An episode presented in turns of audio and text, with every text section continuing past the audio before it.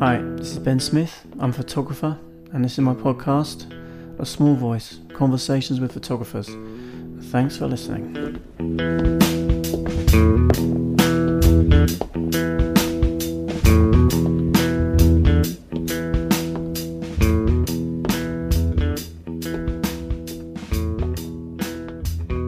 Hello, people. Ben here. A Small Voice Conversations with Photographers is the podcast that you're listening to. What a stupid way to say it. What am I talking about? You know what I mean. This is a small voice conversation with photographers. This is episode 174, if I'm not wrong. And uh, I'm super happy to say that my guest this week is the extremely esteemed and respected and uh, renowned landscape photographer Jem Southam, one of our finest. So I'm going to introduce Jem properly in a minute, and please bear with me for a few important announcements little bit of sponsorship because these lovely sponsors are the people who are keeping the show on the road. I'm very happy to say yet again that this episode of Small Voice is sponsored by the renowned cutting edge photography journal Hot Shoe International, based in London and distributed worldwide. Hot Shoe magazine is a truly independent publication which has been consistently serving a wide readership of creatively minded individuals since 1977.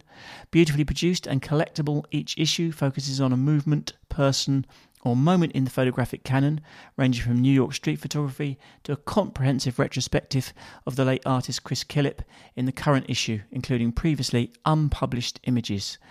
The fabulous Chris Killip, obviously previously of this parish. Uh, I always never hesitate to mention that Chris did the podcast a few years back, so you can still go and find that episode. Hot Shoe's goal is to question, inform, and inspire through an array of different perspectives. Portfolios regularly include influential photographers such as Mark Steinmetz, Anna Fox, Sunil Gupta, and Todd Hido, as well as Crude Metaphors, a prominent and celebrated section of the magazine since 2005, which brings together photography and fiction writing, pairing a photographer and a writer to produce a narrative written in response to a chosen series of images.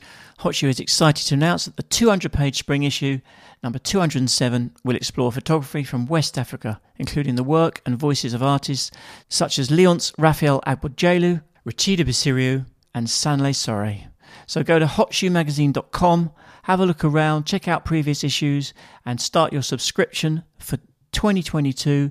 Hot Shoe are offering a small voice listeners who sign up within the next 30 days an exclusive 10% discount on subscriptions if you use the offer code smallvoice10 at checkout. So go to hotshoemagazine.com.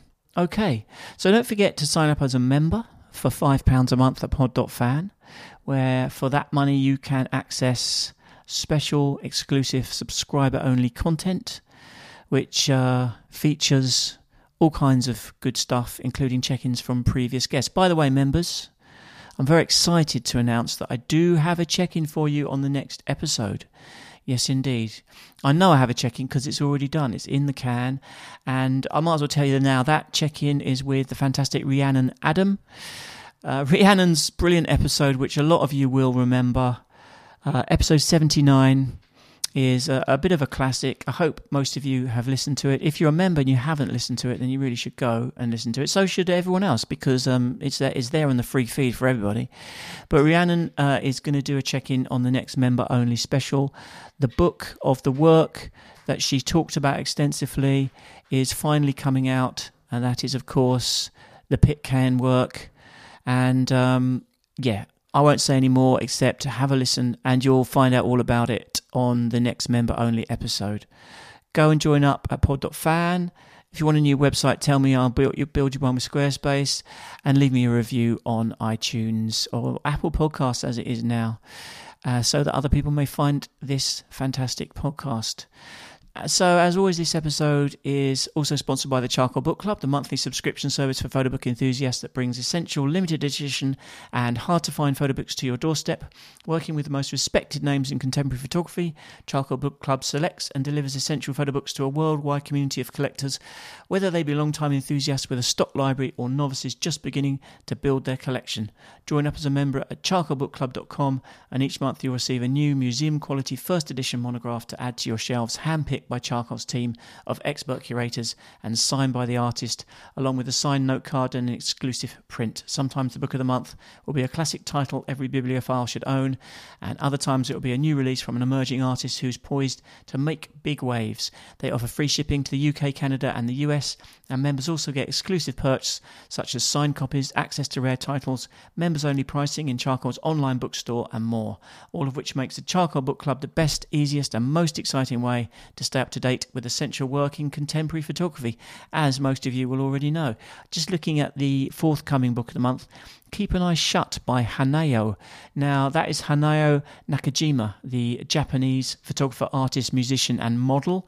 And this is a book which summarizes 30 years of her activities. Looks good, looks interesting. Don't know anything about Hanayo Nakajima, but I certainly will by the time that book arrives, or at least after it's arisen. Arisen? Arriven? Arrived. You know what I'm saying. That's the point about being a Charcoal Book Club member. So, one more thing to mention uh, before I introduce Jem Southam, and that's a little shout out to the various photographers from all over the world who are out in Ukraine covering the conflict there, all the photojournalist people.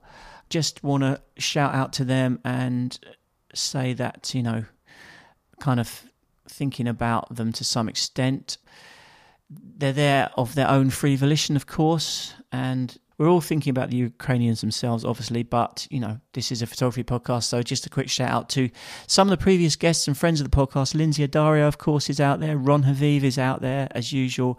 Uh, John Stanmeyer, Anastasia Taylor Lind, I think, is out there all previously of this parish. Mark Neville, of course, now lives there, and so is there. And if you want to check out Mark's initiative, Stop Tanks with Books, at Stop Tanks with Books, I think, or go to Mark Neville's Instagram page and uh, you'll find it. Um, I think it's probably a hashtag, but uh, it's certainly on his website, uh, information about Stop Tanks with Books. So, Jem Southam Born in Bristol in 1950, Jem Southam is one of the UK's most renowned landscape photographers, possibly the most renowned, working predominantly in the southwest of England where he lives. Jem's richly detailed works document subtle changes and transitions within the landscape, allowing him to explore cycles of life and death, decay and renewal through spring and winter, and also to reveal the subtlest of human interventions in the natural landscape. His work is characterized by its balance of poetry and lyricism within documentary practice and combines topographical observation with other references personal, cultural, political, scientific, literary, and psychological. Jem's working method combines the predetermined and the intuitive, and seen together, his series suggest the forging of pathways towards visual and intellectual resolution. I hope that makes sense to some of you. I, I kind of nicked that bio, I, I, combined a couple of different bios to try and create a really kind of uber bio. Um, so this is that bio. I hope Jem's happy with it. Um, I think you're getting the gist. But Jem has had solo exhibitions at the Photographers Gallery London, Tate St Ives Cornwall, and the Victoria and Albert Museum in London, and his work is held in many important collections both in the UK and internationally. Until his retirement from teaching three years ago, Jem was Professor of Photography at the University of Plymouth. At least I think it's fair to say he's retired. I'm, I'm pretty sure that's uh, what he told me before we started uh, recording at the beginning of the chat, but I hope, uh, I apologise if I got that wrong. He's certainly not uh, teaching there at the moment. I, yeah, I'm pretty sure he's finished. Anyway, at the University of Plymouth, and he is represented by the Huxley Parlour Gallery here in London. Funnily enough, a place I'm going to this very evening because uh, other friend of the podcast and obviously old friend of mine, Vanessa Winship, has an exhibition there which opens this evening or is being uh, previewed this evening. So I'm going to go down and uh, have a look at that and uh, say hi to Vanessa. Uh, that is on if you're in London uh, until I think the 14th of April. So from tomorrow, or from today, if you're listening on Wednesday, 16th of March through to 14th of April. Um, that is a selection of new work from Vanessa and the first show she's had in the UK since I think her Barbican show, which some of you might remember. Uh, you will have heard me and Ness walking around that show, and uh, she talked to me all about some of the images, and we put that out as a special podcast episode. So, as it happens, Vanessa is a big fan of Jem Southam's work, and uh, I told her that I'd spoken to him after I'd spoken to him, and she said, "Oh, did you talk about the moth?" And I was like, No, I didn't talk about the moth, uh, which is of course one of Jem's other books and um, I think it's her favourite. And so then I felt like, oh, I've really failed now because we didn't talk about the moth. But there was much we didn't talk about, and I uh, that happens to be uh, a, a favourite of hers. But you know, he's done a lot of work over the years, and we didn't talk about his trip to New Zealand, which he uh, also produced work from. So anyway, I guess what I'm trying to say is, you can't cover everything, but it was an absolute delight to get Jem on. I'm so glad he came and talked to me. Important voice to add, and I hope you enjoy this chat I had with Jem Southam.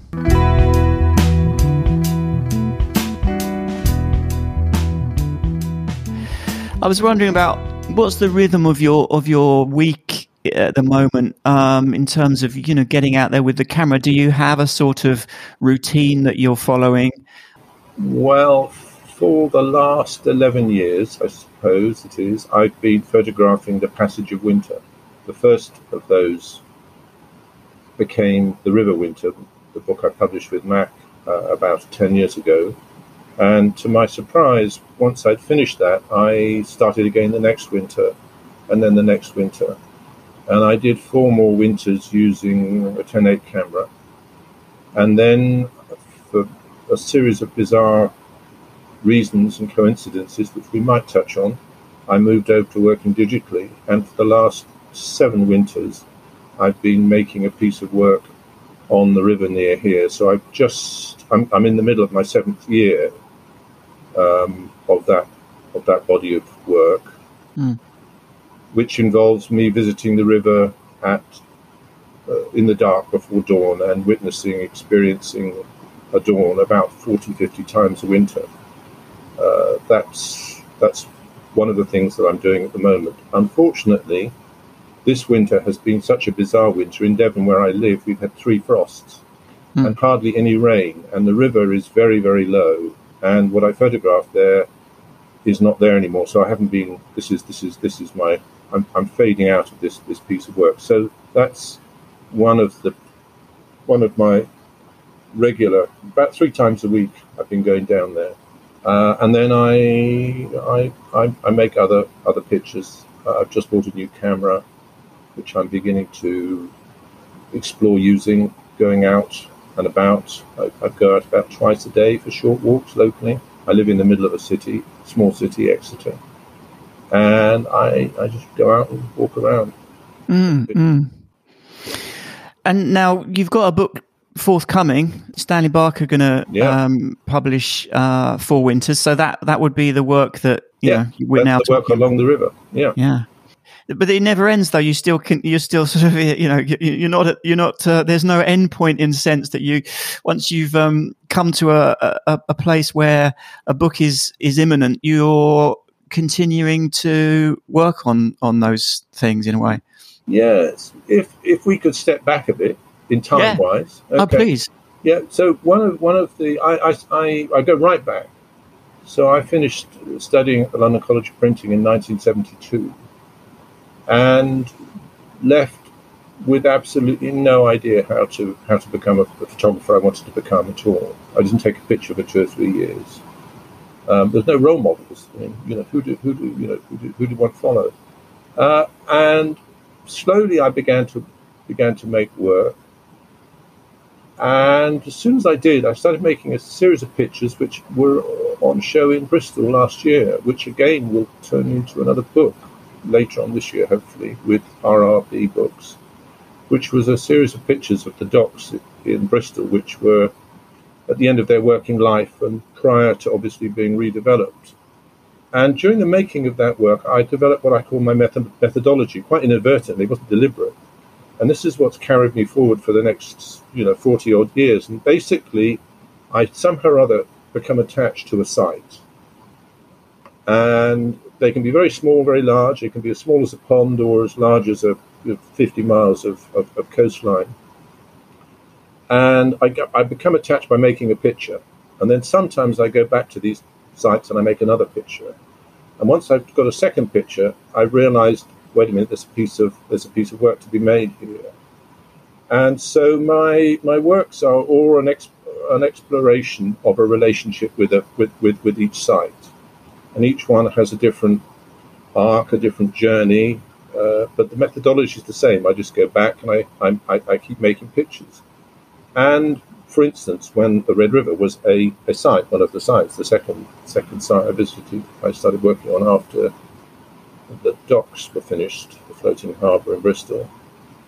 And I finished taking pictures on that river in 1987, and the show at Plymouth Arts Centre with the curator Rosie Greenlees took place in November of that year, and I thought that's all wrapped up. And then I moved from Cornwall to Devon to Exeter for a teaching job, and, and I never stopped going back to the Red River. I still go back now. Mm. That's the, you know I, I'm still making work along the Red River. I still go back once a year. I go for a walk. So although pieces of work come to a resolution, I realise that with one or two exceptions, my relationship with the sites is continuous. I never I never really stop. Yeah, yeah. So so yeah, seven seven winters now on this 200 yards of riverbank. Mm, mm. So, I mean, already that's thrown up so many sort of little threads that we we could explore. It's really hard to know where to start in a way. But as far as Four Winters goes, what what are the themes of this book then, as far, as far as you're concerned? Well, one of the things I've realised as I've been making work over the last few years is that one rarely fully understands what one's making work about while one's making the work. Mm. So I would be slightly hesitant at this stage to, to sort of definitively sit down and say this work is about that. Um, but uh, I could say a few things about it. It's about me being becoming an, an old man, unfortunately. It's about aging process, response to that. Uh, it's a lot to do with loss, both both personal, specific, and, and sort of generic loss. But basically, it's it's about throwing away a lot of what I've been trying to inculcate into the students I've been working with over the last sort of 40 years, which which involves me just so basically what I do is I go to the riverbank. I decided one evening and I tell the story in the book, which I'm not going to tell here. You'll have to buy the book to read the story. Mm. Um, I go to the riverbank with a small Sony extraordinary piece of technology camera, A7R2 camera. And I stand there and I wait for something to happen to present itself to me. And, and so I'm sort of in the world mm. and I'm experiencing, it's, you know, following the momentary experience is of a dawn. So the, the, the, the, River Winter, which, as I said earlier on, was, was about the, how to photograph the passage of a winter, which is something we can't we experience it, but we can't kind of, in a sense, recognize that experience. Mm. And so this I've carried on. So I'm following the journey of, of a winter, the passage of a winter, where a winter starts, where a winter finishes, what is what is winter. All of those questions are sort of circling around and and then I'm following the arc of each each each dawn as it un, unravels. So it's mm. it's about being in the world with a camera and uh, in an extraordinary spot. So I've got a philosophic premise, which is for me anyway. I it's philosophic with a small p, which is that the world is as remarkable outside the window that I'm looking out at the moment as it is at the top of any mountain or in any any desert. So basically all one needs to do is to open up the front door and step out into the world, and, and, and, and wherever you are is just as rich and as complex mm. and as extraordinary as anywhere else. So going to one place, 200 yards of riverbank, seven years, every every day is a, is a unique experience. The work's actually called a bend in the river because that's where I go to one bend. But the book with with with Stanley Barker is four of these winters, and um, the, the thing we haven't mentioned, or I haven't mentioned so far, is what makes this particular spot so extraordinary is about one or two hundred wildfowl, swans, geese, ducks are at the site most most days when I go there, and so I'm sharing the experience of waiting for a new day with this collection of, of birds mm. and photographing them it's unavoidable to to think that that's a beautifully kind of meditative way to start your your day. There, there's something you know very romantic about it. It's un, for sure. There's, it can't be avoided. I mean, are there times when you just don't want to go, but you go anyway? Is there is there a, a, a sort of self discipline to your to your practice that's important to you? Well, I've got to wake up. I mean, fortunately, one of the, one of the good things about winter is that obviously the dawns are much later in the day than they were. If I was doing this subject in midsummer, I would be getting up at three, half past three in the morning. Hmm.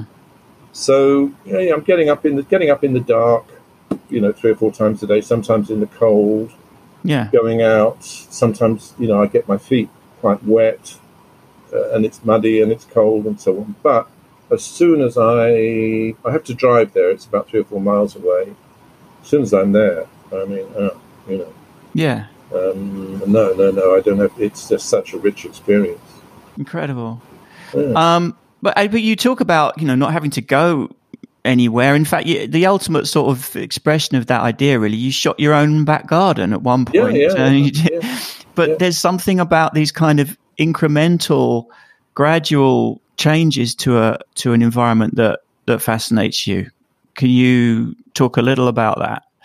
Well, uh, yes, the garden is a, is a, I think it's about 15, 17 years of looking down the garden from the um, kitchen sink, just looking out the window. One day I looked out the window and just thought I have to make a picture. So I ran upstairs, got hold of the, the 10.8 camera, 240 lens, made a picture out the window, and that went into a frame and up on the wall. And then, as I was saying before, uh, maybe a few months later, I was looking out the window again and said, Hey, uh, I'm going to make another picture. And I did a second one. And that's when I realized, okay, I'm going to keep going with this. And that that that became. Uh, uh, I mean, one of the things about working like this is that you have these incremental changes, but what you're really doing is you're exploring your relationship with this site. So the garden that I photographed, my wife and I, my wife Jenny and I, moved into this house when we had our second child because we wanted a slightly larger garden. Both of us were very fortunate to grow up in houses with nice big gardens behind them. We wanted that for our children. Uh, my father and my mother, my father fed birds in our garden, and birds were very important to him. And I feed birds in my garden. My mother was very keen plant grower, and so I started thinking about my relationships with my parents because of this was partly what drove me to to have the garden that we had. And then in this garden were the bits of furniture, the swing and so forth, that we provided for our children to play. And as the series evolved, slowly those pieces of furniture disappeared because they grew up. Mm. And so it was about that sense of the loss of, of, of, of the, the wonder of you know early childhood. And then I started having a few minor kind of arguments with some of my neighbors, as one does, about trees and plants and so on. And so it became a meditation on one's relationship with the, the, the, you know the world around the garden. I mean, we've got an interesting situation down there at the moment in that so we feed the birds, we love having the birds, and a few years ago, about five six years ago, um, a badger started sort of coming into the garden. We have a railway line behind us, and we thought, oh, amazing, oh, isn't? This is wonderful, a badger. The badger has now started digging dozens and dozens of holes in our garden every night. It's a nightmare. And so the project then becomes uh, about that tussle with the world, both the natural world, with one's neighbors, with sort of society, the unpacking of, of the density of what goes on in such a small site. And by working very, very slowly, all of that that incredible, you know, it's a compost of, of, of, thoughts and ideas which become embedded in a piece of work. Yeah. And I find that, that that's that's an incredibly rich and stimulating way to make pictures. Yeah. Well, what I love about it is that you are sort of documenting, like you say, these relationships, these changes in, in you know, life changes in the sense of, you know, the, the, the, growing up of, of children stuff, but there's no people at all. You don't need to show that you're showing just one environment. Yeah, there is one picture. I mean, I've never done anything with this work.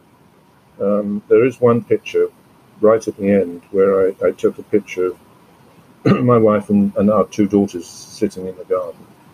But that's it. Yeah, no, no. I, I, I eschew people in most of my pictures. Mm. Of course, yeah, yeah. And so, um, because you say like the process of developing a piece of work is led by the place itself. Yeah. Um, and by the photographic medium's relationship with that with that place. Because mm. if I hmm. went there with a sound recording equipment or with a sketchbook or whatever, I would make my relationship would be different. So it's it's very much you know, about the way that photography itself leads one on a journey. Mm, I heard you say something about, um, and I'm not sure which work you were referring to. I thought it might be Four Winters, but you were talking about it in terms of it being, to some extent, about hope. Yeah, no, I said that about Four Winters. Yeah. So, as I said, the lost side of things will will will, will come out when the book comes out. Um, yeah. Mm. Well, uh, without hope, we wouldn't be here as a, as, as, as, a, as, a, as a species, would be. I mean, we, we just have to hope that the world's going to be a bit better. And each morning we wake up, and all of us, I think, just hope that maybe today will, you know, be a bit better. So, so for me, experiencing a dawn is is revisiting on a daily basis the, the, the, the idea of you know cherishing hope. And one of the things that's so fascinating about sharing the experience with all these birds, of course, is that they don't have that. You know, a swan or a group of swans basically wake up, stretch, preen, feed, socialize, get ready for the day, and then off. Each day is just an, an, you know another another another day. They have no sense of you know continuity or time, as far as we're aware, um, beyond just here's, here's another day. But for us, dawn carries carries hope. Yeah. So, yeah. So the work's also yeah, it's, it's, about hope. I mean, they're very very. I hesitate to say it myself. I mean, they're very beautiful pictures. Mm. Um, I think you can say that. yeah. Okay. I mean, subjectively yeah. uh, true. The thing that's funny about the series, though, is as I said, I've I've just finished uh, last winter was the fifth winter, which isn't in the book because we'd started the book before then. So the book is the first, second, third, fourth winters. Um, and each day, the idea is that I come back with at least one picture. Each winter, I make a completely new piece of work. I'm in the same place, same birds, same river, same methodology, but each each year I make a new piece of work. So one of those pieces of work is called 40 Dawns. I just went 40 times, and it's just how I dawn. And um, when I I've shown a few people, Martin Parr was the person who basically got behind this work in the most extraordinary way. He, he sent me an email or rang me up one day and said, Jem, I hear you're making pictures of River. You know, I want to see them, you know, kind of thing. oh, okay, Martin, you know. So I took a box to show him, thinking, what on earth Martin going to make of this work? You know, it's so far away from what I understand his interest is. You know, I showed him the pictures. And the pictures are extraordinarily repetitive, you know. Um, and we went through, and you know, I can see when people get past 20, they start speeding up you know. Anyway, he uh, he finished the, the part. He went all the way through, and I said, "Well, what do you think, Martin?" He said, "I want to buy a set and we'll do a show." You know, I mean, literally like that. And from that, an exhibition, which unfortunately didn't happen last year because of the, the, the pandemic, should have taken place at the Royal West of England Academy as part of the Bristol Photographic Festival last year. An amazing event. Um, and that's now been delayed until 2023. And the book was due to accompany that, so the book will be coming out in a few weeks' time. Hopefully, it's just about to go on press. Anyway, the pictures are remarkably repetitive, and I love every single one. I've got hundreds of them, but but um, most most people can cope with about ten or fifteen or twenty before they start moving them through a bit quicker. Mm. But uh, you know, it's interesting because I wrote this down and I was thinking about this uh, that you know a lot of people would just see repetition, and that you know obviously you're aware of that, but there's something else that you're seeing or that you're you're encouraging the viewer to see. There's something that you you, you know is a challenge ah. to you in a sense. Yeah, no, absolutely. Because I mean, each dawn is a unique experience. Mm. You know, you never this this dawn, the behaviour of the birds, the grouping of the birds, the light, the position of the river each day. The river's a very volatile river so that it's rising and, and, and lowering on a daily basis, which whichever direction the wind's coming from, the surface is disturbed in a particular way, it's flowing in a particular way around this bend. Yeah. The light's different. So each day is an absolutely unique moment, and, and I want to treasure that. Mm. Well, I'm thinking even more so, though, of things like you know, with the painter's pool, where you're photographing mm. a, a, wood, mm. and and there you really have got you know very tiny differences mm. between one frame and another, and yet you know that I guess the fascination is in those tiny differences, or in that that kind of visual complexity in, in a way. I mean, that, that's made with the 10A camera. So when you when you when you when you when you're looking through the ground glass screen of a 10-8 camera, that experience is one of the wonders of photography, as far as mm. I'm concerned. Nothing looks quite so fantastic as a, as, as a, the back of a great big you know plate camera. Uh, so the actual experience of, of, of seeing the birds, and of course, when you're looking through a camera, you're looking through with the lens wide open. So you're not seeing really quite what the photograph is going to see. So that going going back to Winogrand, you know, that's what's so one of the things that's so fabulous about sort of working kind of photographically is that until one actually gets the negative and then makes a contact print, one hasn't actually seen the picture. Mm. Uh, because when you stop down all the way down to 45 or wherever it is with a with a plate camera, you can't see, you know, particularly in a dark wood, you can't see what's what's in front of you. So that that work is about that that that that sort of endless sort of fascination and the slow transition. But one of the things I, I kind of remind myself as much as I can, and I frequently I try and talk about this every time I give a talk to students, is that actually what fascinates us is the making of each picture. You know, one, one has to forget the fact that this is, for a moment, going to be part of a series. But actually, here I am, standing in the world with this camera in this spot, and the challenge I have at this moment in time is to make one picture. And and and and then the, the work the work grows, and those small transitions happen. But but yeah, I don't know if that hmm. answers your question. Sorry. Yeah, yeah, no, absolutely. Yeah. No, not at all. No, that's exactly what you're here for. Um, so, I mean, uh, to go back again, because you, you sort of touched upon s- some of the kind of early uh, stuff that you did, and, and of course, the project that you were talking about, the, the Bristol Docks, the floating harbour, um, was black and white work. But before I proceed, you touched upon something, or you said that there weren't really any role models, and I was interested by that comment. I would have thought there may have been some. Did you not have some early influences in terms of, of other photographers or even painters? Well, yeah, clearly painters, but I, I wasn't really thinking about them too much then. That that that that's come along a lot more since then. I studied between 1969 1972 at the London College of Printing on a course called a Higher Diploma in Creative Photography. And uh, there were 50 students, bizarrely 46 men and 4 women. It was a very strange and very different you know, culture to photographic education now. And one of the things I and a few others asked our tutors quite regularly was, What do you mean by creative photography? Because you're not interested in what we're doing. You don't appear to be interested in what we want to do. And what I think they meant by creative photography was effectively fashion and advertising. They wanted to train people up to become assistants to be part of that wonderful 1960s sort of London world. Uh, and so uh, there wasn't a lot of, I wasn't discouraged, but there wasn't a lot of encouragement for sort of what I felt I wanted to do, which which was, were, and, and during the time that I was a student in London, I saw two photographic exhibitions as far as I'm aware, those were the only exhibitions on in London in three year period. You know, it just shows you how much things have changed.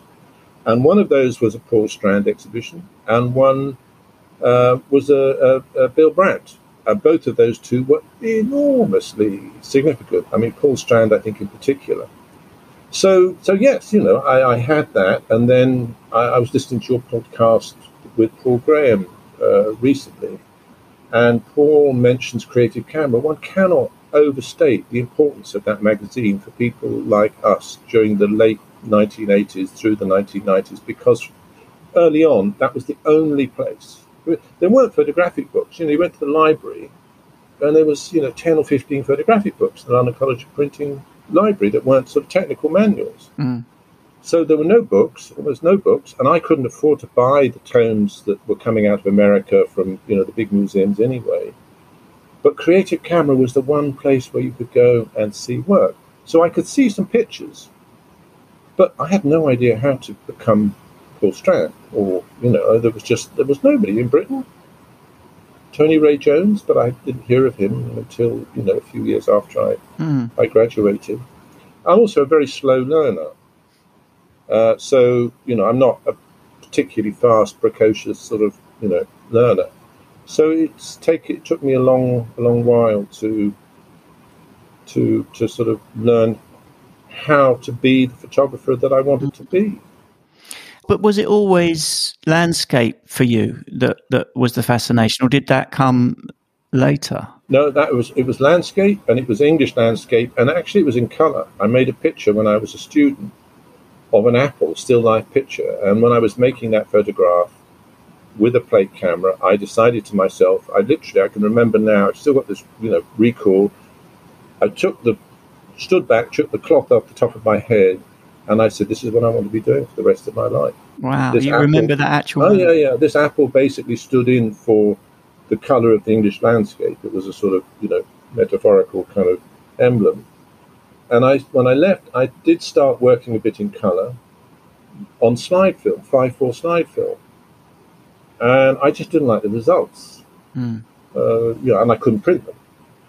So I, I abandoned that and I started, I, and I had this MPP, 5.4 MPP camera, which I bought in about 1975. And then gradually I started making a few pictures. And then one day, this is how I love the way that my work evolves. One day I was at work at the Arnolfini Gallery where I was, was, was, was working on, on the Narrow Quay in Bristol. And there was this bloody great big row out the window. And I looked out and a building across the way was being torn down by a JCB and some guys. And I thought, hey, I must go around and take a picture of that before they, they finish the work. So I went round, took about four or five negatives of, of this building just about before it was pulled down. And when I walked back, I thought, wait a minute, this whole Dockland area is about to be, will be demolished in the next few years. Here we are. I've got, I, yeah, that was it. I I've discovered it, something that kept me going for six, seven years, Mm-mm. just in that one moment. But you shot that in black and white, not in all color. black and white. Yeah. Mm. And I would say my, my, my kind of the Bechers you know, Mm. were, were, were sort of who I was looking at particularly during that time. Yeah, And then during that time, of course, the Bechers were part of the um, uh, oh god, what's the name of that show in America? new topographic. New Topographics. The whole, and then that just swept swept in. Yeah, of course. So there was the the the Americans were sort of there in the background, although, like you say, you were interested in in in you know your own documenting your own country and and and is there a is there a difference there in terms of um, approach to, to landscape? Do you think between us and and the Yanks and and the uh, and the difference in the the reception of it? Uh, well, uh, everything. The reception in America is has is and has been always very very different because they have far more sophisticated and evolved photographic culture than that we do here in Britain. In a way, I, I think. But one of the, the something that fascinated happened to me when I started going down to making the pictures in Cornwall in colour was that I was just uh, so you know Robert Adams. I mean, so influenced by by Robert, Robert Adams' work, even though it was in black and white. And I I sort of for a little while started wanting to make pictures that looked like Robert Adams' pictures. And then one day I was in Cornwall and I thought this is absolutely mad. You know, I'm here in this dank, dark, damp atmosphere. He's taking pictures 8,000 feet up in the Sierra Nevada. I'm an absolute lunatic. What I've got to do is to make pictures that are about the conditions that I live in here. Mm. And that was a tremendously kind of freeing kind of moment. And also being part of, I mean, I've, I've always, I think one of the most pleasurable, profound, and rich parts of my whole life has been part of uh, uh, a community, a set of peers who, who share my fascination with the photographic medium in Britain and, and, and abroad. And being part of, at the time, we actually were aware you know, new colour photography. I mean, that was really extraordinary. Mm. And uh, there was a, a, a, a I mean, again, I talk about this. Don't people quite realise how much photographic culture has changed in this country since 1972? But in 1985, I think Susan Butler wrote an article in Creative Camera about new British colour photography. And she showed, you know, she talked about half a dozen people's work. And at the end of it, in the last paragraph, she said something like, there are at least 12 people working with colour seriously in Britain at this moment, you know. Yeah. And and being part of that that that that and aware of what most of the others were doing it was a, it was a very very stimulating, very rich, and we were making work influenced by, but actually against that American tradition. And mm. if you look across Europe, in Italy or in Germany at that time, through the middle of the 1980s, the Italians were sort of responding to new topographics, but in an Italian way. You know, right. the Germans were in a German way. So you can see the waves of that new topographic influence across Europe and probably further afield. But everywhere it happened, it took it, it, it went off in a different direction. I find that absolutely wonderful. Yeah, yeah. Yeah, and it's amazing that well, like you say, you could those twelve individuals. You know, you could uh, you know familiarize yourself with the work of all those. But in fact, you probably you know get to know them all. Um, well, you know, a few of them have actually disappeared by the wayside, unfortunately. Yeah, so, yeah. inevitably, I suppose. Yeah, yeah. But then this thing, this transition, or this kind of important moment where you sort of abandoned any attempt at working with transparency because that very sort of saturation that people look for with with tranny um, was the one thing you didn't want i presume it was yeah. it was the opposite of what you were looking for mm. so you wanted a more sort of muted palette which is what negative was able to yeah. give you is yeah. that and right partic- yeah and, and particularly I mean, one of one of the things that I found so sad, having you know worked for the last thirty years, is that the, the VPS film that one was using in the early 1980s was an absolutely fabulous emulsion. You know. And then gradually Kodak and Fuji, I'd never used Fuji film, I always used Kodak film. Gradually Kodak have sort of evolved their, their, their films and made them harder and harder and, and, and crunchier and crunchier to the point where I can, I you know, I found I was really struggling to make make pictures in the last few years. Mm. Yeah. Uh, and but that that VP, those, those, VPS films, I used to. The Red River was done on a six seven and a five four camera. Those wonderful Plaubel Makinas that we, we, we started using in the nineteen eighties, and yeah, beautiful soft mm, response mm. to the conditions that I was living in. Yeah, it's so fascinating that the chemistry has such an impact because I, I don't know anything about this stuff, but I was at an exhibition recently. Uh, Helen, um, Helen Yeah, exactly. Thank yeah, you. Yeah. Mm. Helen Levitt, and, and looking at her color work and talking to the person I was with and thinking that just that the quality of the color is so distinctive and and particular to that time. And and of course yeah it must be some something to do with yeah it, would, know, have, would, have, been. I've got no idea what she used but one of the great early color color photographers. Yeah i think she was working with transparency and then okay. there's all that sort of dye transfer stuff going on all that stuff that people talk about which again i mean I, all the people who are familiar with you know th- th- those processes would you know, mm. my listeners will be incredibly knowledgeable about that. Some of them. I think um, also she lost a lot. Did, did she either in a fire? I think she might have had a break in at her apartment, and and someone stole huge yeah, of colour work. Very that sad. rings a bell. Yeah, because because the, the, the the exhibition I saw, which was at the Photographers Gallery here in London, was um, that was the only disappointment really, which is there wasn't much colour. It was it was mostly the black and white. Um, but that that might well explain it. Just maybe I there isn't that much. I think that's what happened. Yeah. Yeah. So was was Re- was the Red River your first sort of big kind of color project? Yeah, I did one small one before that uh, in Bristol, which was a, which was a uh, which which has never which actually was uh, showed about ten pictures in in, in Bristol mm. in some context, maybe the Watershed Gallery with Debbie Eadie in the 1980s. But yeah, it was the first first significant piece of color mm. work. Can you tell tell me a little bit about that and how that project came about? Well, I, I, I, as I said earlier, I was working as a graphic designer and photographer at Arnolfini Gallery for about six or seven years, which was a fabulous, fabulous time. Uh, and Paul Graham was, was working there as well in the bookshop, and so he was stacking the bookshop with all these extraordinary books. Oh, I wish I had a time machine. I could go back oh, to that. that was yeah. just uh, find you and uh, Graham. Yeah. yeah, and and I and we and and I I set up a small. Have you ever heard about the little gallery I set up with a friend? Uh, no, tell me. Oh right. Oh, well, oh no, I, have I've heard you I've heard you mention it in, in the yeah, process of, yeah. preparing. This, but tell me. This bizarre name. So so I, I left the London College of Printing, moved back to Bristol, my home city. Didn't know anybody. I'm no no photographers at all, just on my own. Uh, saw one exhibition of photography by a peer of mine, which was by a man called Martin Parr again, which was the Arnold Arnolfini. His degree show, somehow or other got into Arnold Arnolfini. Anyway, one day I was in a pub and looked across the room, and there was a face I recognised. It was a man called Adrian Lovelace, who'd been in the year above me at the London College of Printing. And we just, gosh, another photographer. So we, we, we, we became friends. And for some reason or other, we, we rented a couple of rooms above a cafe called the Rainbow Cafe in Clifton. They had a dark room, and we didn't quite know what to do with them. And I said, why don't we open up a gallery? And Adrian, uh, so we, we eventually opened up this gallery and we couldn't think up a name for it. So in the end, it became the Photographers Above the Rainbow. Right. And the, just the two of us. And we ran it for about four or five years. And the shows were just really kind of, you know, pretty wacky, pretty eclectic. Martin's just Martin's foundation has just acquired. Adrian died about four or five years ago, and I found amongst his, his children asked me to go through his photographic belongings, and I found all the posters for, for that we made for the shows.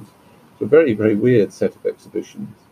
Um, anyway, we, we we opened up this photographic gallery, and there were just the two of us. And the very first Saturday, suddenly we knew twenty other photographers. Everybody in a gallery, you know, Bristol. Mm. And then people started saying to us, "Could we use the darkroom?" And then we set up a. We ended up very quickly setting up a sort of a, a, system whereby we had about eight or ten people who used our darkroom. Anyway, we ran this this gallery for about five or six years with this supported by this group of uh, friends, unpaid. I think we once got 250 quid from the local arts council to sort of make some changes, but we funded it all ourselves. Wonderful time. and Paul turned up one day and and joined and brought his color enlarger along. So we we you know he very kindly allowed me to use that. So that's how I started printing in color. Mm. Then I went down to Cornwall to start my teaching career and was living with my brother in Camborne. And one day went out for a walk with his dog and came across this red stream flowing through. I was looking for a subject. I knew I wanted to photograph something which would take me on a physical journey so the work that I was making in Bristol in the 19, early 1980s in colour was a study of the two railway lines, branch lines that go along the Avon on either side of the Avon. Uh, so I found this river and thought, well, here we are. This is the subject. You know, I'm going to make a piece of work about the source to the sea. Literally, you know, at that at that moment, that that that that, that realization came, and that took five or six years of just going out and walking along the river and mm. exploring it. Mm again, I mean, I kind of onto the question of, of, of the themes that then emerged, you know, as far as that work went. Um, I, have heard you talk about, um, you know, narrative myths and, and that um, kind of thing. Um, I also like the, the, the term that you used, uh, local distinctiveness, um, which is, you know, something I'd never really heard before. Maybe you could expand on, on a couple of those things. Okay. Uh, I, as you probably realised, I, I do tend to sort of wander around a lot when, when, when in a conversation. Yeah, me um, too. Me too. Yeah. Okay. Well, the, f- the first thing I well, one of the early things I decided when I started photographing the river was, and this has been fundamental to my sort of career ever since then, was that I'm not a polemicist. Mm. I've got nothing to say. I don't. I don't think why should I have anything to say about the world that I want anybody else to sort of, you know, hear? You know, I, am not. So I'm, I could have made an environmental piece of work about that river because it was a highly polluted stream, but I decided I didn't want to do that, and I thought, right, well, I want to make a series of pictures which have a number of concerns going through them. One, I want them to be interesting color pictures. Here am I. This is my first piece of work. I'm a new color photographer. I've got to say something about color. I've got to mm-hmm. work and make these pictures interesting statements about what color can can do. So part of that was responding to the conditions of light in Cornwall that I was we were talking about earlier. So each picture basically had to be an interesting colour picture. Secondly, it had in some way or other to describe the culture of this extraordinary valley that the river ran through. Quite extraordinary piece of sort of mining, post mining. Well, no, still the mine was still running. Land, land, lands, landscape. So the pictures had to say something about that. Um, and then one day I took a picture of a farmhouse. I talk about this in lectures. It was, it was walking back home in the evening with the 5.4 MPP camera. I had a 150 lens and it was dusk and there was this little farmhouse with a light shining in the window and I put the camera up and I took a portrait of this house with the light shining out and went back home. And what I used to do was to go to Bristol every few weeks and process the film, and then go into our darkroom at the Rainbow and uh, make a series of prints. And I was making a print of this picture, and suddenly something started. It, you know, it, it stirred something in the back of my mind, and what it what it what I when I thought about that was that I realized that it was stirring this this image which I carried in my in my imagination since childhood which goes back to those stories coming out of Northern European folk history of a traveller on a winter's night going through a dark night and seeing a little light in the distance.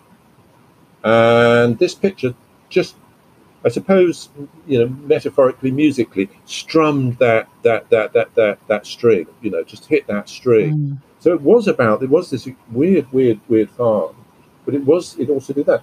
And then I began to realize that more and more pictures were operating on this on this this level where they were basically triggering memory associations that went back to my fairly early childhood, and not just my early childhood, but our shared, you know, cultural childhood. Those of us who come out of a you know, Northern European experience share a series of stories and, and, and what I call them kind of myths. And I thought this would be a really interesting. I can I can explore this these these these these these, these narratives, not not going out saying, right, here's a story, let's try and find a picture. But as I made pictures, they they basically let's go back to that metaphor. You know, they they the cello, they strum the string of the cello. You know, they set off the the, the vibrations in my imagination, and so the work also became. I wanted each picture to somehow or other open up something of of in in that pack of narratives. So I called them myths, and I broke the river down into seven geographic sections from the top to the bottom. And in each section, I decided it would be interesting to kind of explore a, a, a mythic idea. So the first section goes back to the idea of origins, Genesis, you know, the, the, the, the beginning. And, and as you go down, the second section is called the forest, which relates to our early ancestors you know, arrival into the Northern European post Ice Age era and moving through these dark, dark forests full of wild, frightening kind of beasts. Um, and you know, a lot of lot of lot of folk tales and fairy tales and, and, and mythic narratives and so on come from those those sorts of stories. And then one day, absolutely bizarrely, when I was sort of working on this, I discovered there was a bear, you know, living on the river. Mm-mm and so you know this connection with uh, with with with this forest and this bear and it just all these these these things started happening. It was it was fantastic. And ever since then the making of that work uh, uh, that that that interest in how we carry these these shared and individual stories through culturally from our very very earliest sort of movements in, into, into into Europe as as a human you know species how we carry all of those associations and memories, which I believe we do, and how they surface in the modern world mm-hmm. and surface through the making of pictures has become one of the dominant sort of themes of my picture making. Yeah. Which is what I was going to say. I love the way that you know you, you don't go in with any kind of predefined uh, idea of what every, anything's about. You let that uh, you know suggest itself in the process of making the images yeah, it's much richer. I mean, if I if I was to just try and define something as okay, here's a set of parameters. I mean, I set very very tight parameters when I make work. Mm. You know, I said, right, I'm going to photograph this pond, I don't know how long it's going to take or what's going to happen when I while I photograph the pond.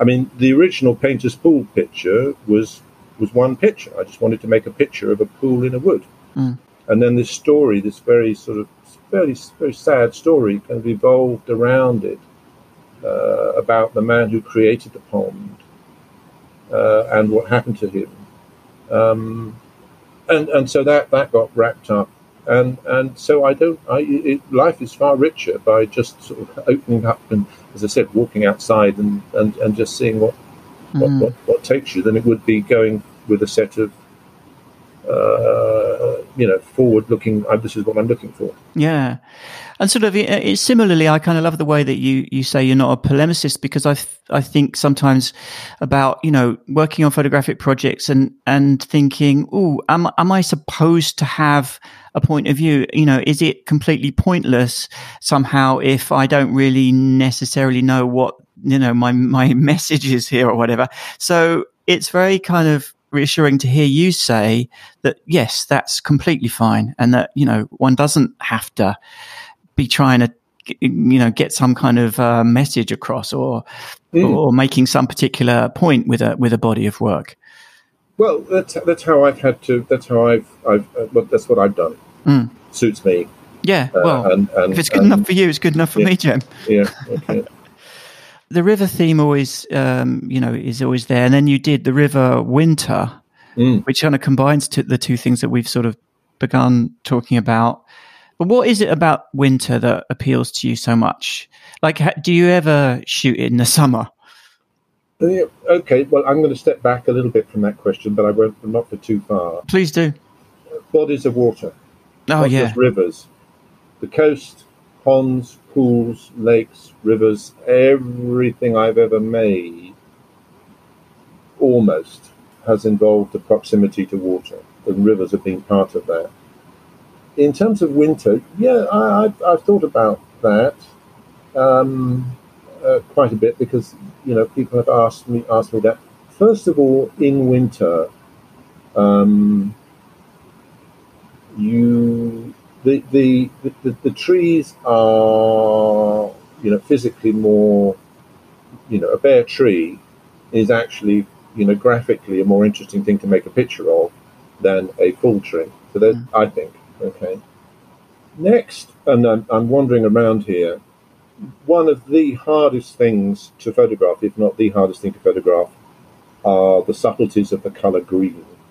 As you know dispersed through the English landscape because Mhm. they, they they are you know the the tens of thousands. When you're standing, the, the the painter's pool, the man Mike Garton who created the pool was a painter who I worked with at the Art College in Exeter when I was working here, and I sat down with him one day. This is how the work kind of happened, and he he we I, I to him so he he'd been going to this wood for 26 years, 365 days of the year to paint. Completely obsessive painter. And I said to him one day, What is it? What are you trying to get at? You know, why are you doing this? And he said, What I'm trying to do is I'm trying to work out how an artist responds to the insane complexity of standing in the canopy of trees, where you look up and there are tens of thousands, million. I mean, an oak tree has 10 million leaves on it and each one will be at a different angle and a slightly different color and glinting. You know, so how you deal with green, particularly with with, with color emulsions, is absolute. You know, it's a difficult one, and so partly it's to avoid that problem. Partly it's because of this fascinating sort of you know the physical structure of a of a of a, of a scene with the leaves gone or partly missing is more interesting but also it's to do with sort of color, so color values, the softness, the dampness, the dankness of an English autumn into sort of spring is something that just hits my slightly melancholic frame of Mm, mm. mind, perhaps. I was thinking about this because I was, I was wondering whether the the kind of collective national psyche of any given country is is influenced really by the kind of winters that, that they have in that particular place, or, the, or perhaps the weather throughout the, the whole year. Well- Is that something you think about? Yeah, a lot. I mean, uh, I mean- when I when I when I was doing the River Winter book, I, I said to Michael Mack, you know, I want an essay in this book, because one of the things I've been thinking about during the making of this work, that work started off by asking myself two questions. The first question was, what is a river?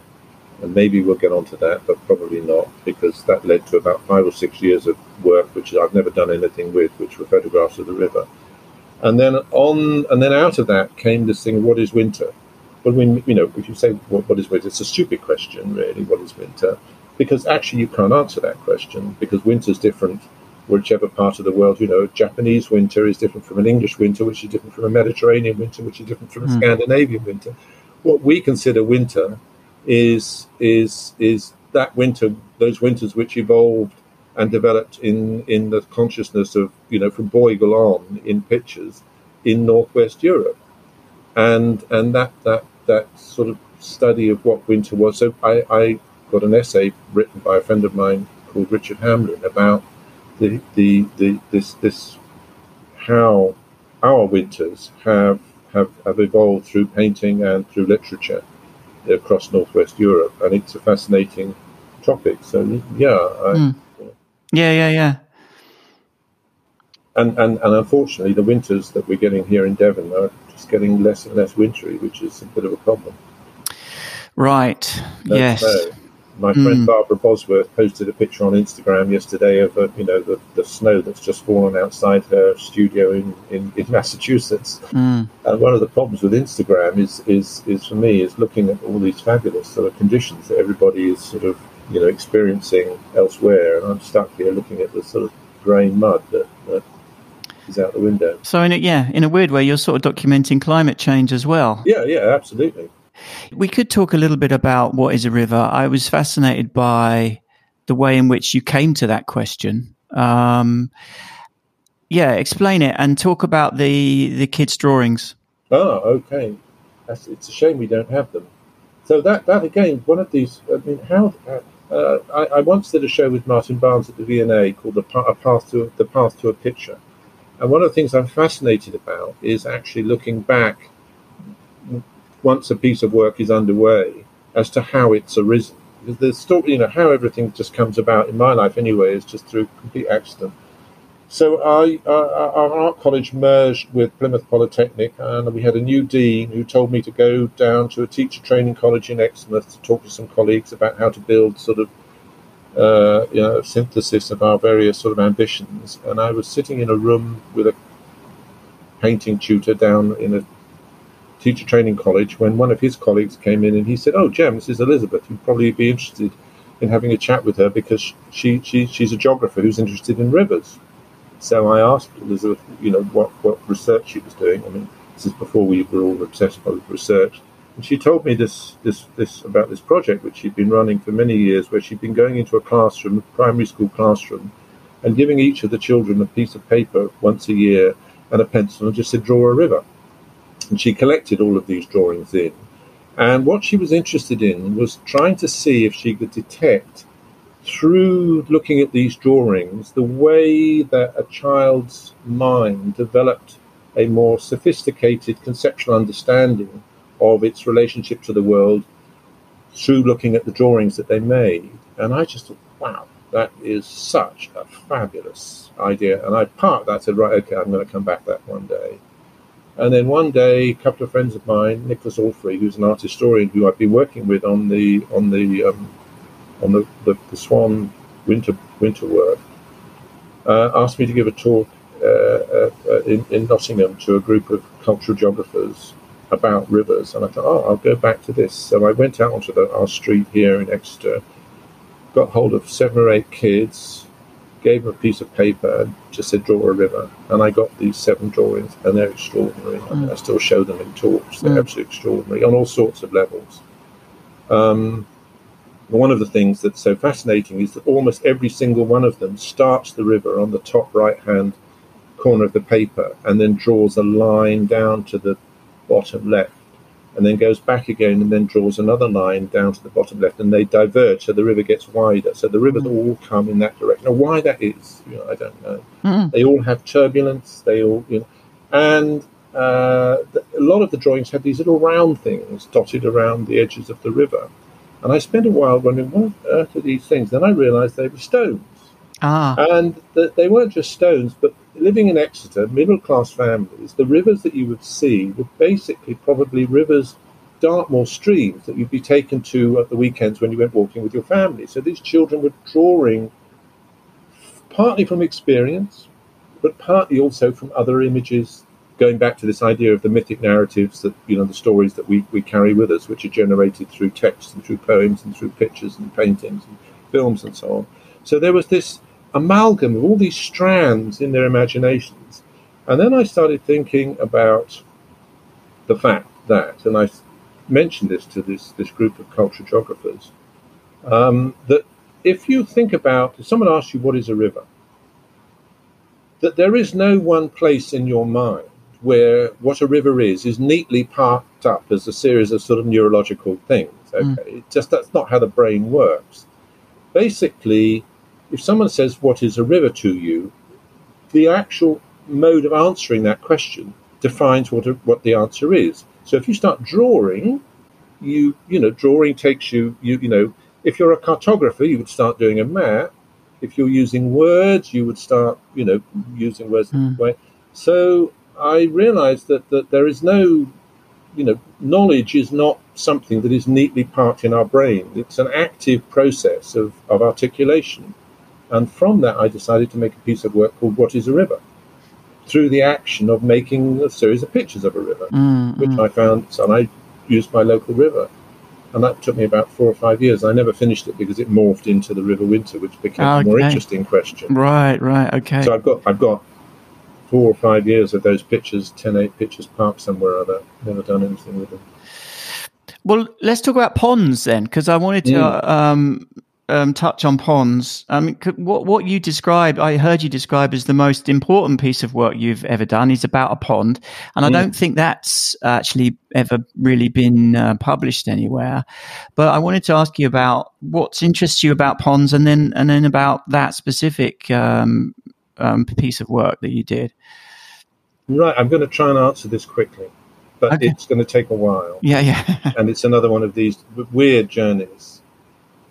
Post the raft of carrots, which we haven't talked about. There's Mhm. one picture in the raft of carrots which I made walking on a beach here in South Devon, which was taken at the bottom of a cliff, where a cliff joins a, a beach, where a beach pushed a shingle beach is pushed up against a cliff. And I got very interested in this tiny space where where a cliff and a beach hit one another. And after I finished the raft of carrots, I started going to these places and trying to make pictures with a six seven camera, as I'd done uh, before, of this space. And one of the things I was very interested in was was where a stone had fallen off a the cliff and had hit the beach and created a little crater. So I, I got very interested in okay, this is something we haven't talked about. One of the main influences in my life is land art. Mm, So I regarded these craters as sort of involuntary pieces of land art, these incredible sculptural forms where something hits the earth. And, you take that and then extrapolate out. And of course, the really extraordinary pieces of land art are where meteorites have hit the earth and created these vast, great craters. And so I got interested in, in, in, in, in meteorites. And then one day I stepped back with a plate camera, and instead of photographing a little mark where a, uh, a, a stone hit the beach, I started taking pictures of rockfalls where whole cascades had come down. So that's how the rockfalls uh, developed. And as I was making those around 1990, 1992, 1993, I suppose, I thought, after of Carrots, I started reading about uh, some theories that that um, bizarrely at the time dinosaur extinction was the result of a meteorite hit. A, a, a, geologist was trying to put this forward at that time, and he was completely and utterly sort of shut out. of Oh, really? academic- Oh, yeah. I thought that was uh, universally it, accepted. it is now. Mm. But then something even more extraordinary happened, and that was that uh, that President um, Reagan suddenly started getting very kind of uh, anxious about meteorites, and the American NASA in America set up a uh, a project called the Search for Dangerous Rocks, I think they called it, um, and and and then Reagan started initiating a whole series of um, huge, great sort of military plans to build new spacecrafts with sort of to basically right, so-called Star Wars. Star Wars, project. right? Now, why? Why this is this is what gets so extraordinary because although I'm not a polemicist, you know, this is buried in the work. Why did Nixon start the Star Wars program? No, no, not not Nixon. Reagan. Uh, Reagan. Do you know the answer? No, tell me. Berlin Wall.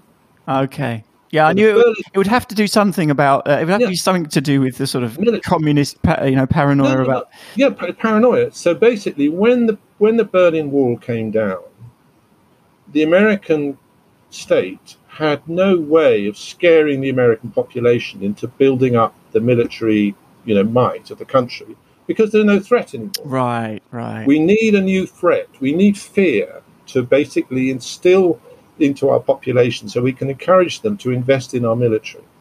And so I think the whole Star Wars project was basically that. That's interesting. Anyways, my, my, my, my I'm, I'm sure I'm not the only person. Anyway, I got very interested in this idea of craters. And then, of course, that led to ponds. Of course. That's a long, long sort of no, journey. No, but, I, I how like these that. things happen. And so I started making a series of portraits of individual ponds, the best known of which is the one, the Dew Pond, that is on the Sussex Downs. And uh, then, uh, so the pond started off as a series of individual portraits. I wanted to make 10 portraits. I had this idea of a show of 10 ponds. Walked into a room, these 10 huge, great, you know, 10 8 enlargements of just individual ponds. And perversely, as life is, I took one picture of a pond uh, in a little village near here, and then I went back and to take another picture. This is where these stories start. And as I was setting up my 10.8 camera beside this pond, this guy came up and said, What on earth are you doing? because, you know, ten, people are not used to seeing a 10.8 camera. I said, Well, this is a camera and I'm taking a picture. And he said, Why? And I said, Well, I, you know, it's, it's a nice pond, you know, interesting space. And I said, Well, what are you doing? And he said, Well, I live next door. And this pond was a dump. Mean, it was an absolute tip, this pond. Literally, it was a tip people dumping stuff in it, farm sewage and everything. And he said, I've got the permission of the local landowner, and what I'm planning to do is I want to transform this pond into something, you know, nice. And I said, Well, what's your vision? And he described his his his ideas to me. And as he did so, the hairs on the back of my neck stood up because what he was describing was an Arcadian realm. So here we go back to this idea that comes out of the Red River in terms of how these stories about the world, mm.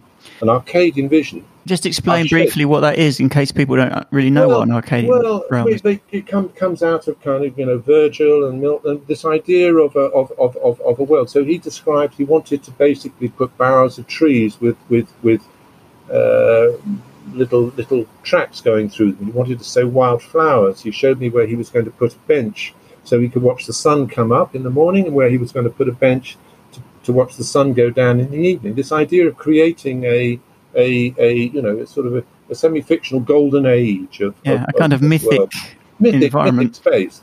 And I thought, wow. I said, would you mind you? Could I come back here and take take pictures while you do this? Because what I'd be photographing was somebody trying to create in the world around them one of these sort of mythic spaces. I thought, what a subject. Mm. So I spent three years going back every now and again, not not not not that often because I was working full time and had a young family.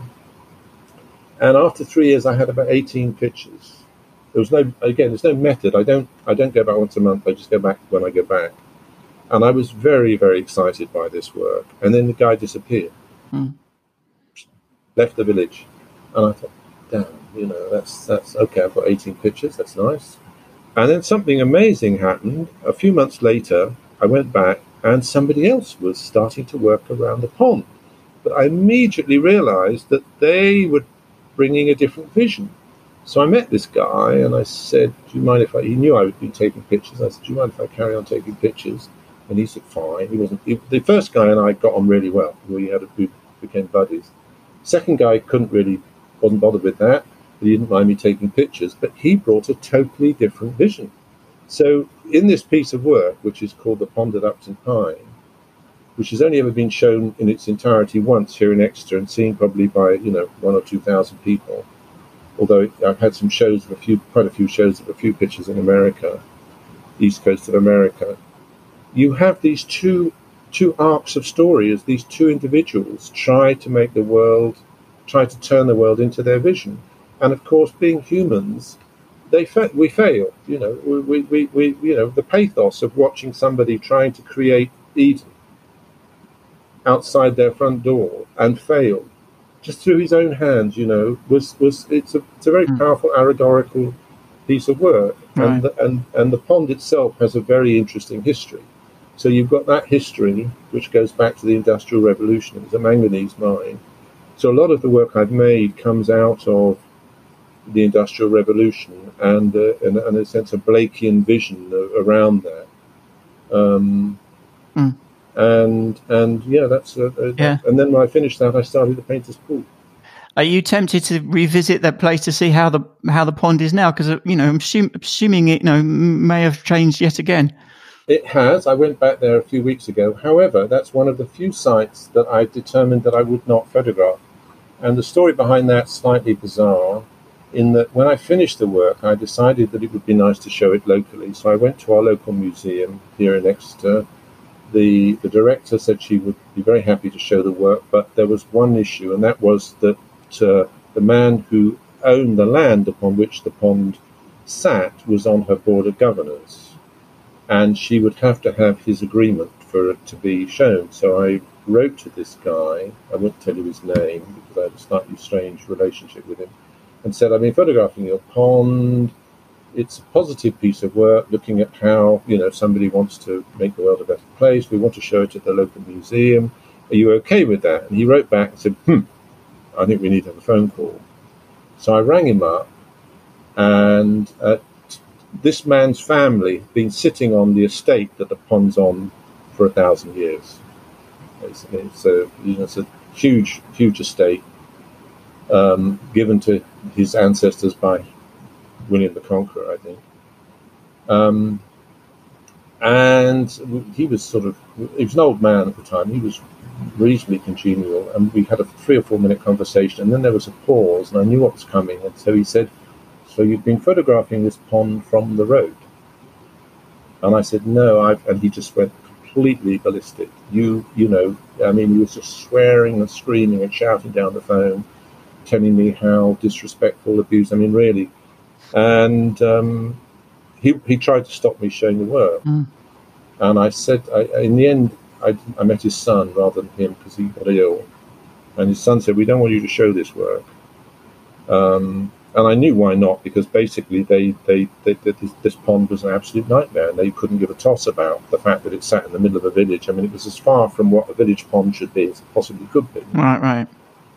And I said, why, did, why, why don't you want me to show the work? Because obviously he couldn't admit that reason. No, exactly. He said, we're, we're worried about art tourism. We're worried if people see this, these pictures, they'll want to come and visit the site, and, and, and it's a dangerous site, and so on and so forth anyway, we, we, we, we agreed to the show as long as I didn't mention the name of the, the village.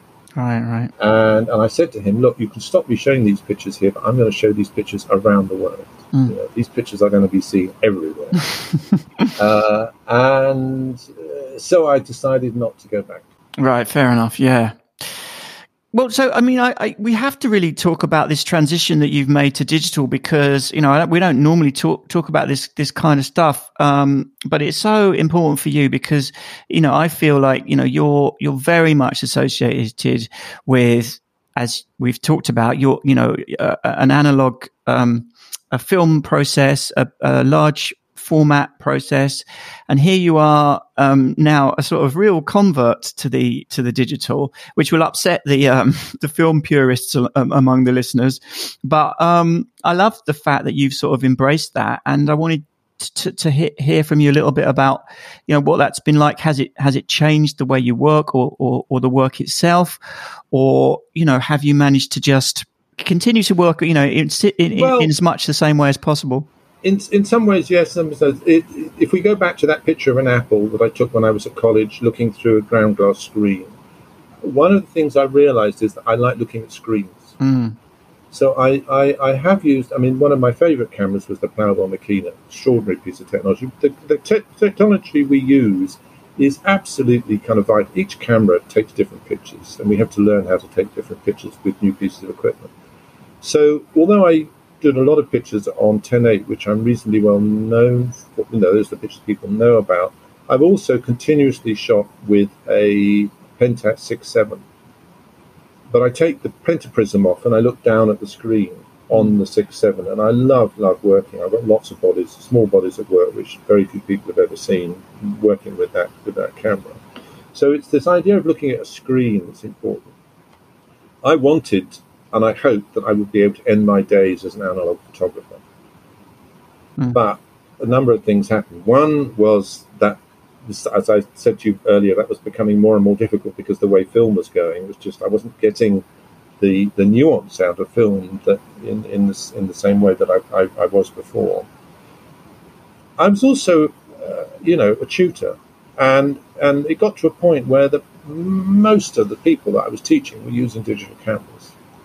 So I thought I just can't. I've just got to get hold of a digital camera so that at least I can have some idea mm. as to sort of you know what they're going through. So that's why I bought my first digital camera, which was a most bizarre piece of equipment called a Sigma DP2. You ever come across them? I seem to remember them. Yeah, a little point and shoot one. Amazing. One of the most extraordinary cameras I've ever used. I mean, the sensor and the lens on that camera are sensational. Mm. Absolutely sensational. But everything else to do with the camera is a nightmare.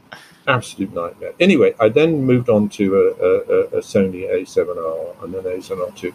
And then something happened. I was with my friend uh, Stuart Smith in his house, visiting him, Stuart Nana, one day, um, talking about a possible book, and I fell downstairs. I, I went oh head first down their stairs. I've never done it. I mean, it was really, yeah, I can still visualize it.